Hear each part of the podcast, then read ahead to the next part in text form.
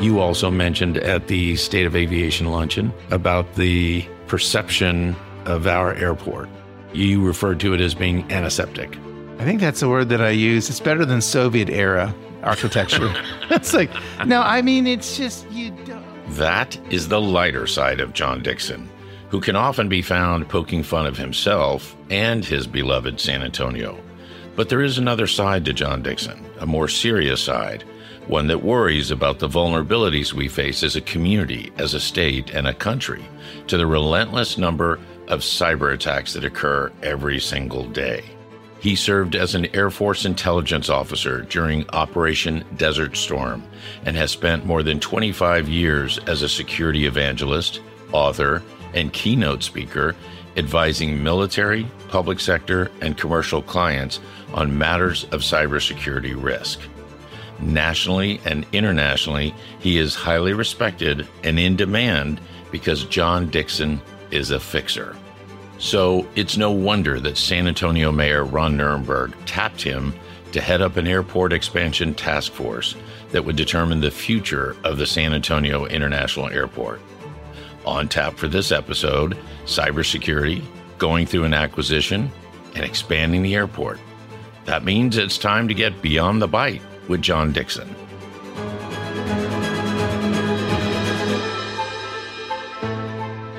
How long were you a part of the Denim Group? At the time you joined them, they had just recently started. Yeah, so it was uh, 2004. Sheridan Chambers and Dan Cornell started the company. Uh, we were in one room or two rooms, I think, in the, what was then called the Tech Center, and uh, on these folding tables and chairs, and making working the phones and and writing code. it was uh, it was just yeah, it was great. So and then how did you come across Coalfire? So we initiated a process, or I should say, we were approached by what are called investment bankers who uh, do these type of transactions. And I want to say it was 2019, 2018, at a, a, conference called the RSA Security Conference that I just was at last week.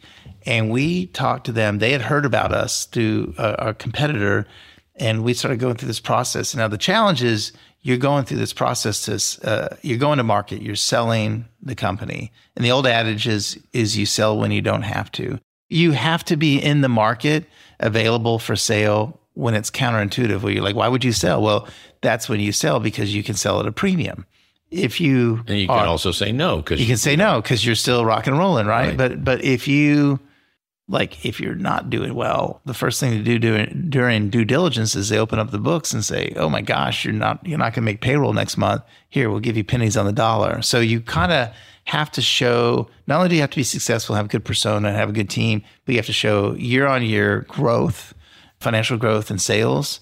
And that's essentially what they're uh, what attracts you from the investment bankers and the acquirers. The process took.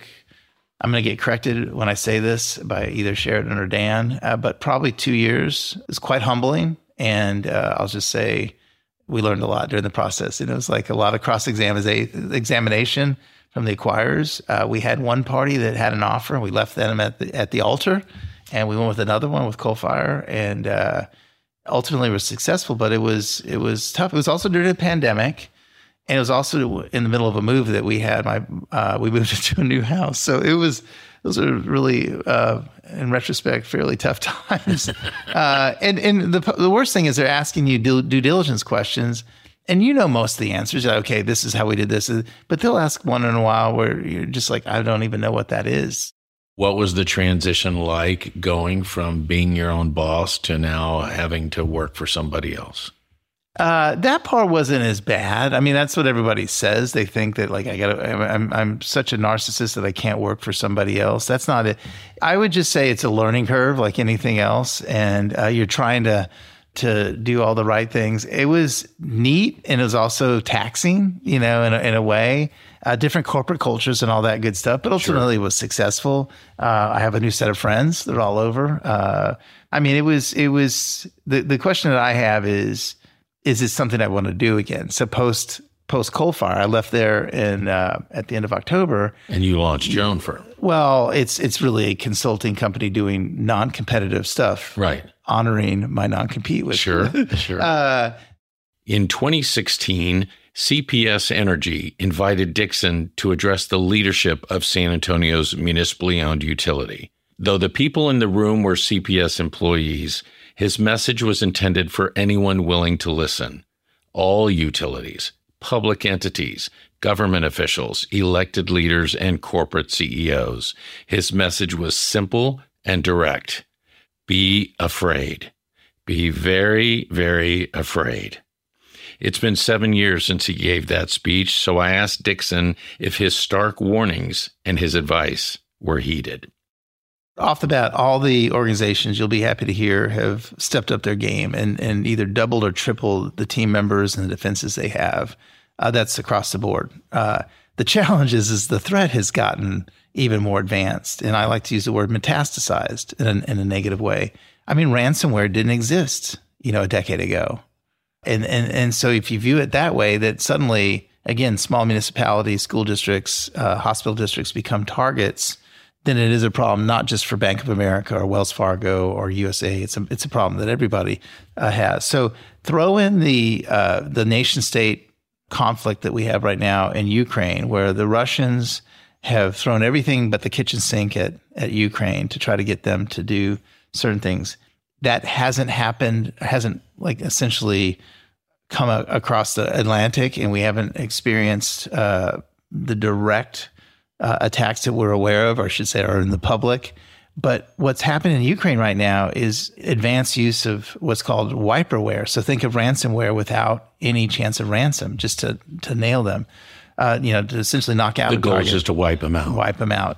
And so for us in the industry, we're looking right now at Ukraine and that conflict as it's kind of a negative petri dish or a negative lab of what we think might happen on this side at some point. Now, the good news is uh, there's a term called mutually assured uh, disruption that I think is in play here, where uh, we most certainly at, at our nation state level, at the U.S. level, have those capabilities, and you know those in glass houses. Uh, it comes into mind that if, if you're going to do it to us, we'll probably do it back to you.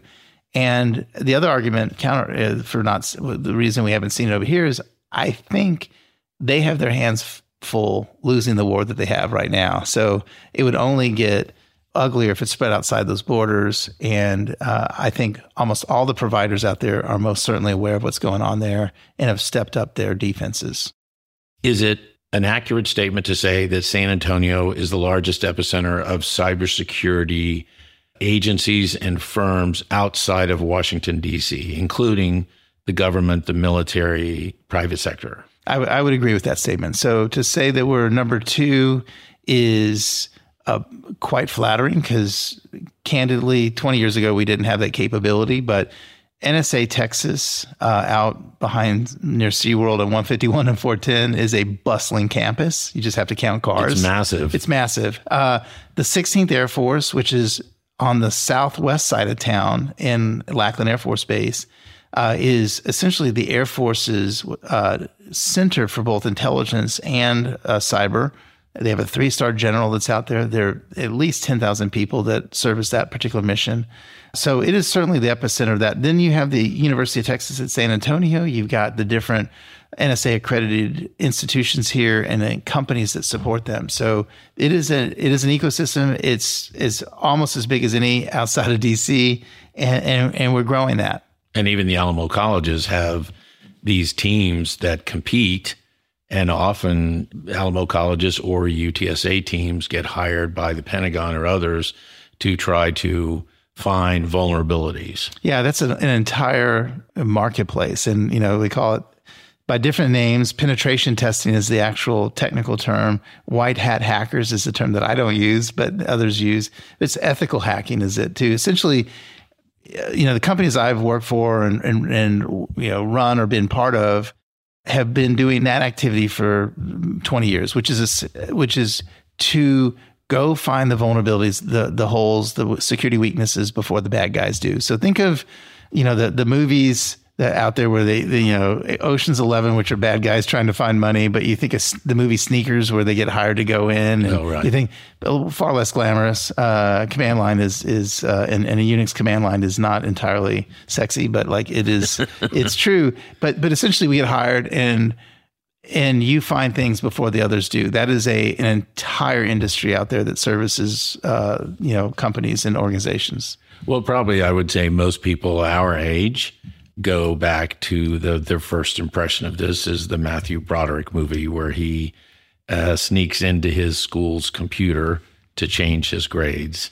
Yes. Um, and uh, war games. War games. War games. War and, and by the way, there's an entire genre of hacking called war dialing where you do that, essentially dial random phone numbers to find anything that answers on the other end. That's largely uh, not as relevant as it was 20, 25 years ago. But the funny story that I have is in circa 2000 ish, I was actually working in that facility, Cheyenne Mountain Operations Center, and as part of a, of a, of a team, and we did find a modem. And, uh, and our whole reaction was, "Did you not see the movie Matthew Broderick, 1983?" It was like there was a movie about that, guys, and uh, so it's kind of funny. But so uh, it's kind of fun, but also scary, which means that you really know, as a security consultant that's doing penetration testing or security evaluation, you really know the true state of what organizations are versus what their public pronouncements are. Yes, you say this, but we ran this scanner, we did this penetration test and oh my gosh, you can do all these different things. And and quickly they fix the, those vulnerabilities, those weaknesses. But in general, that is an entire cottage industry that exists out there. So you and I often um, make book recommendations uh, to each other. You recommended that I read uh, Sandworm. I did the audible version of Sandworm uh, on a drive to Laredo recently, and you said, Tell me when you get scared. and I think I sent you a note that I was two minutes and 42 seconds into chapter one when it was quite alarming the potential of the disaster for a nation state or any other entity to come in and totally disrupt an entire city, state, country. It's almost mandatory reading or listening for any of those that worry about such things.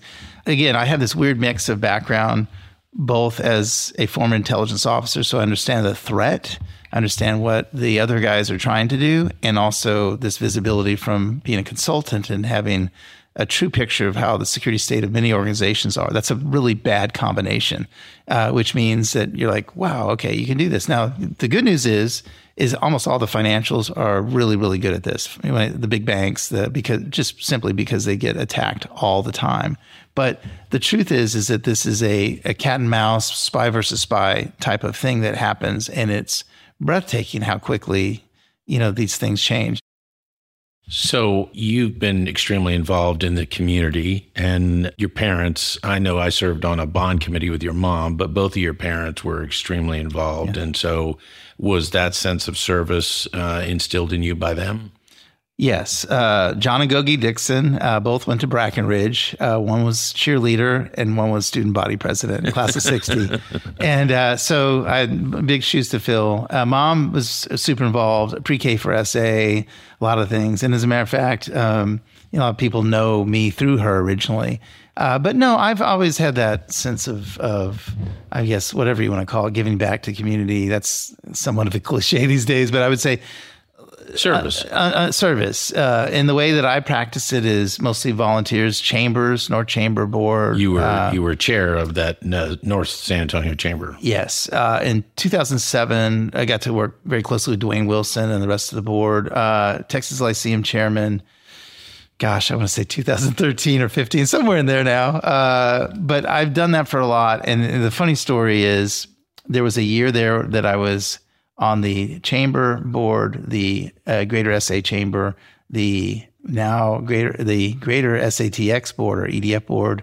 I was on three or four things, and my wife came to me and said, "I want you off everything, and to be, I want you to be like a dad, you know, a dad." and I was like, "Okay." So I cleared the deck and then about seven months later is when Ron Nirenberg called about the airport. So, well, and uh, that's a perfect segue to our next topic because I do want to talk to you about that. So, he appoints you uh, to head up this. Um, uh, what is it even called? Air System Development Committee, ASDC, Air System. Don't don't feel badly. A lot of people just totally Okay. The- uh, yeah. the- everyone calls it the Airport Task Force. As for task force, red, Um, red, blue ribbon, Ron's task force, mayor's task force, ASDC. So I want to talk to you about that because you you had multiple goals there. Part of it was looking at expansion. A part of it was looking at what kind of airport do we want to be when we grow up? Who are we serving? Who might we serve in the future?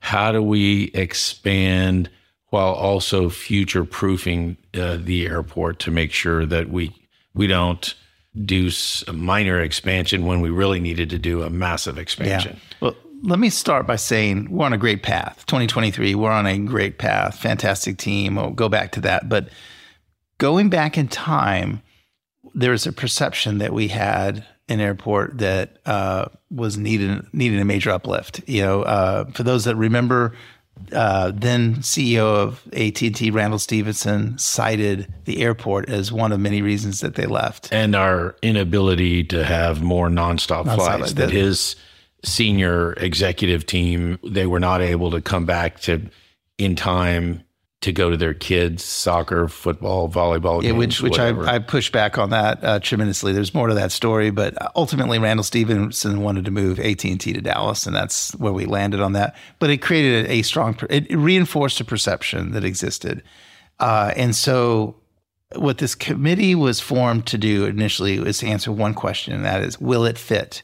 Because there was also a perception out there that we need a regional airport, and if it weren't but for that regional airport, we would be another city. Like and that- by that- regional airport, the conversation seemed to be focused about something halfway between here and Austin. something halfway between here and Austin. And what we found out during the first two years of the committee was there was no path to a regional airport whatsoever. Uh, and as a matter of fact, Austin in uh, 2000 and well, 1993, gosh, somewhere in there got Bergstrom Air Force Base handed to them, which is almost a perfect fit because they were trying to figure out a new uh, location for the airport. They had already, I think it's Mueller. Uh, was Robert the- Mueller. Robert Mueller was the airport. I've flown in and out of there I did too. and it was it was more than obsolete and so they were looking for a place right after when but the it was happened. fairly centrally located. it's mu- yes But when you look at their footprint, it was tiny and it just, Austin grew all around it. And then they had difficulty trying to expand. It- it- they were like this they had the same problem that denver had with stapleton uh, 20 years before where they just like hemmed it in uh, and then it had no place to to grow and so that happened and it you know two very long runways uh, no limit to real estate so that happened and from that point onward it's safe to say austin was never really looking for a regional partner uh, the other thing that's quite true if you look at the well we learned this in the, the committee number one that passengers have options. So if you move uh, the airport north, that's great. That's part of the fastest growing part of state of Texas between here and Austin. Great, but what's what's due north or northeast of here? It's Randolph Air Force Base. So like that happens to be the busiest airspace in our region is right there. That point between 1604 and 35. Um, if we moved it south, passengers have options. You suddenly move away from that particular body of passengers and give them more excuse to go up to Austin. Well, and it goes back to your question of who are we serving and who should we be serving in the future? It's passengers. Ultimately, we have, I think, two uh, stakeholders: passengers for and, and airlines themselves, because airlines are taking are making bets and they're servicing gates and direct flights, and we we are essentially as the host making some type of argument that yes. If you bring a flight here, we will have the passengers that will make that flight profitable. So we have in, I know people who have driven to Austin in order to catch a nonstop flight to London. Uh, I know people in Laredo uh, that will not fly out of Laredo, but they'll drive to San Antonio to get a nonstop from here to somewhere else. Uh, did you look at that kind of data to see Absolutely. who are all the people that we serve? And I would also argue that Austin people drive down here to fly to Mexico. Some of the nonstop flights into Mexico, northern Mexico as well.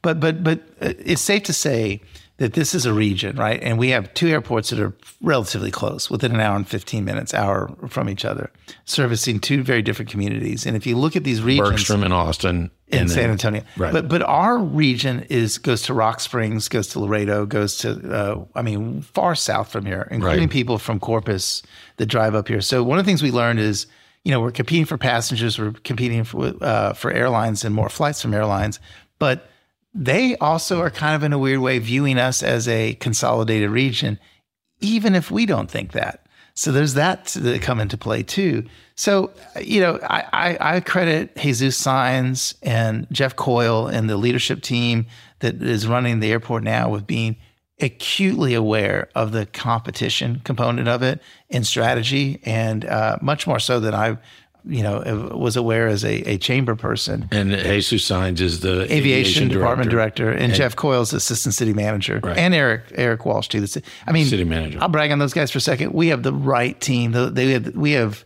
I've said this over and over and over again. I, I truly believe we have a set of people in the right places right now to make this happen, which is why I'm continuing to say go go go go go because between Eric, Jeff, Jesus, and Jesus's team, we have an airport run by airline and airport professionals like like I like none I've ever seen. So you then began to weed things out one by one, and one of them was a regional airport. Got We said it will fit, most certainly fit. Okay, so it, and any expansion that you were going to do will fit in the current footprint, correct? Yeah, just Yeah. look at Google Maps. Yeah. To the right and to the left, terminal A, um, terminal B. All right. Well, I want to I want to play this clip from the mayor. Um, this was at the San Antonio Mobility Coalition State of Aviation luncheon, and it's the mayor's comments on that sort of sets the framework for the next thing we're going to talk about. San Antonio is the seventh largest city in the United States. Wouldn't it be a strategic competitive advantage to have a world class airport right in the heart of the city where you're essentially 10 or 15 minutes away from any destination that a visitor, or resident, business would want to go to? So that began to set the framework for uh, that really helped sort of cement the idea that it would fit in where it is now. Absolutely. Uh, one of the things that came up was the length of the runways. We, we do, do need to extend the runways, but not to the length that was previously assumed. Uh, airlines, specifically airlines with the 787, have the capability to fly from SAT to points on the globe that they couldn't even five or ten years ago. So that's so we we were kind of lucky there because uh, air, the airplanes that they have in their inventory now are more efficient, can fly further, have a further reach, and honestly are quieter. Uh, so so really, what happened at that phase was that it turned over to the focus of of the terminals themselves. If the runways and taxiways and them are, are, are, are less of a planning consideration, it became a focus of the terminals. The terminals are what passengers experience. That's the, and so one of the main themes from our entire due diligence and discussions after those first two years was we are not exhibiting any local flavor of San Antonio, historical context, the culture. We have a very, you know, kind of bland terminal facility, and we're leaving that on the table. Okay, hold on, because I want to come back to that, but I w- I, want to clarify something real quick. Because right now there's two runways at uh, SAT. There's three runways, and one of them is mostly for uh, civil aviation, but, But- two two for commercial aviation. but for the commercial aviation, isn't the bulk of traffic on one of those runways? That's correct because of prevailing winds. At the State of Aviation luncheon about the perception of our airport. Yeah, you referred to it as being antiseptic. I think that's the word that I use. It's better than Soviet era architecture. it's like no, I mean it's just you don't, of all the cool place. I mean San Antonio leaves culture has more culture oozing out of history. Name it out of every place. And then you go to the airport, it's it's just And you don't see it. generic. You don't experience it. I mean, there's I, I was, we just had visitors in this past week, and I said there's more history that's happened here in this square mile downtown than has happened in the rest of the state combined. Um, You know, that's may or may not be true, but like I'll stick with that argument. Uh, But I do think we have a unique culture that has history and funny things, most of which came out during Fiesta, I would add. uh, the chanclas, all these crazy uh, things at the King William Fair, all the no. In all seriousness, like we have that. Other places don't have that, and we yet we don't exhibit it either in an obvious way or less obvious way. Fly into Albuquerque, and when you fly into Albuquerque, you kind of it smells like pinyon. It looks like they have some some beans. You, you can tell you're in New Mexico. You tell you're in New Mexico. Yes, just that. The other one is I would say the user experience is really the number one planning consideration. Uh, the passenger experience from the time that they get there to the time they go to the gate, everything's focused around that. That was a key recommendation from this committee. Uh, the last one that was very interesting is that essentially we should have one eye on the future because much of Terminal B and in general, terminals are built for what they have in front of them at this point. Sh- because we're not constrained as much by geography, we have a, a lot of real estate that bake in some some capabilities for the future. Example is in our mock-ups, we had uh, heliports for automated, you know, essentially uh, autonomous helicopters of the future on top of it. I don't know if that's going to come to being, but but if it, there are certainly places like DFW and others that are doing uh, right now that are doing you know RFPs associated with that. Well, you you ended your statement at the State of the Aviation luncheon by saying we need to basically build a world class airport within the confines of our funding structure as quickly as possible. As much as we can afford, as quickly as we can get it. I got it down to like seven words. Okay, you know, like like uh, just repeat that over and over and over again. Uh, I asked that question over and over and over. Like, who is the champion of the airport on council? And when we started this it's safe to say that we really didn't have anybody on council. It was the mayor that was, and so Ron gets the lion's share of the credit for standing up this committee, making it inconvenient for all of us to ignore this particular problem. Uh, that's that's my job, by the way. I, I, say is like make it inconvenient for everybody to ignore the airport. I, I, I, say that in jest, but um, in all seriousness, now we're we're we're blessed with a handful of council members uh, that are championing this. And as a matter of fact, I think in District 7, Marina Gavito, who is on our ASDC, is going to get elected in seven. So we'll have our first ASDC committee member on council, in addition uh, to others that have been strong champions. I want to talk about timeline from two perspectives. The first one is the timeline of the committee. Your committee's been meeting for over five years, and that that hasn't been easy. And the second timeline one I want to ask you about is the timeline from the idea. You've now released renderings. When would construction begin? When would it end? And when would we be able to get experience the new terminal? First of all, the timeline is I think it's five and a half years, six. But candidly, that I don't you've know. been meeting. I, I, mean, we had a pandemic in there. Uh, my company got acquired. I mean, like just life events have happened, so that it's it's hard to. I'd have to go back and actually look at uh, look at it what's most important, more important, most important is what's going forward. Uh, it, the latest is Q2 of next year is when we break ground, and 2028 is when we finish the the in, uh, the new facility, whatever we call it, new concourse, new terminal. And like I said, we, we we're trying to move as quickly as we can. The challenge is this is a ginormous capital project, the largest that the city will do in our professional lifetimes. And most airports are federally funded. Anytime yeah. you do massive expansions, Ex- except for the terminals, the terminal funding mix is slightly different. Well, where, what, local taxpayers paid for, the, for yeah. this last Terminal B expansion. No, okay, so so cl- good good opportunity to clarify here. The way uh, the the entire airport is what's called an enterprise fund. There's no commingling of uh, city dollars and airport dollars. What so what that means is whatever money's made at the terminal stays bingo, at the terminal. Bingo. Okay. And so you'll be happy to hear that you know your taxpayer dollars are not going to fund you know uh, airlines Parks or nothing, anything nothing, else. right? Yeah. So what that means, though, is that the way you fund terminal facilities is uh, two, two, primarily two ways. There's a lot of other ways. One is a passenger facility charge that gets passed through to tickets, but the probably the bigger wild card and variable is the airline gate fees. Um, the, the, the, what we charge, the rent that we charge airlines to drive their airplanes up and right. park there and, and disbar- uh, disembark passengers.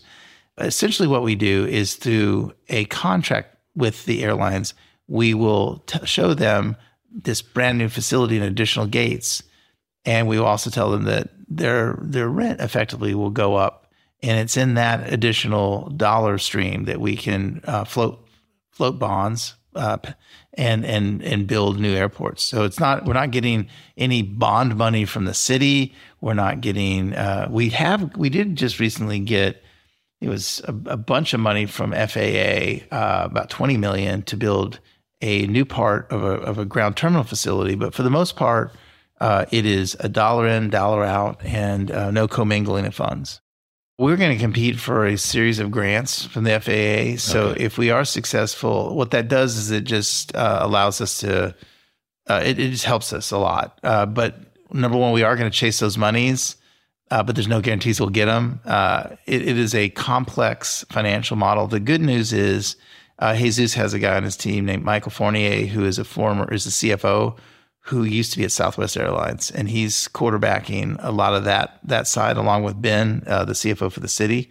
And so, I mean, like they are acutely aware. And so we're going to compete for whatever monies, pockets of money, or bu- buckets of money that are out there. But the main funding source is those you know those but those things. grants that you would be competing for those are things that would actually help but they're not being the terminal is not going to be held back if we don't get some of that. That is correct. That's okay. most correct. No, they're they're they're a cherry on top. They're we're going to compete for those and win. Hopefully, win our disproportionate share of those, but uh, they're not a guarantee. During our interview, Dickson made numerous references to the economic development benefits from a new, expanded, and culturally rich airport terminal. So we thought we'd go to the source on economic development. Jenna Saucedo Herrera, who is president and CEO of Greater SATX. For her comments, let's go back to SAMCO's annual State of Aviation luncheon held on April 21st, 2023. We cannot talk about economic development without talking about the airport, right? And the airport as an asset is an economic generator in and of itself, right? $5 billion annually, right? That's significant. But in my opinion, and as a team, when we talk about the airport, we see it as an economic development enabler. Most people have no idea of that impact that that airport has. It's not just people flying in and out, it's the cargo, it's Amazon Prime, it's seafood. You'll be happy yeah. to hear that they don't truck seafood in from Louisiana. Uh, you know, it's all these things that come in that allow us to have the lifestyle and access uh, that we do it employs so many people directly and indirectly as well. It's an engine for economic vitality. And also from a perception standpoint, it is the first thing you see when you fly in here. So it has a disproportionate impact on our future and our economic development. And how often does it come up when our leaders go visit with other companies in other parts of the country or other parts of the world when we're asking them to move here and create I think, jobs? Uh, I think it comes up every time. And in the way that I I I frame this as I say, if we do a great job, like we being the full time team, the volunteers, city staff, all of them, that we take a perceived economic development liability and we change it to being a perceived economic development strength, so that people like Jenna Saucedo, Mark Anderson at, at uh, Visit San Antonio can basically sell against other regions because of our airport. Airport is a game changer. John Dickson, thanks for joining us on the podcast. My pleasure. That does it for this episode. Please join us again next time for another edition of Beyond the Bite. I would like to give special thanks to the San Antonio Mobility Coalition for providing the audio clips used in this episode. And a big abrazo to Samco Board Chair Jeff Webster, CEO Vic Boyer, and Senior VP of Administration Leslie Harlan. Beyond the Bite is a production of Aldrete Strategic Partners in San Antonio, Texas, and is edited by the masterful Nick Chamberlain of Every Word Media. This podcast is available on all major platforms, which means you have more opportunities to share it with friends, family, and colleagues. As always, until next time, thank you for listening.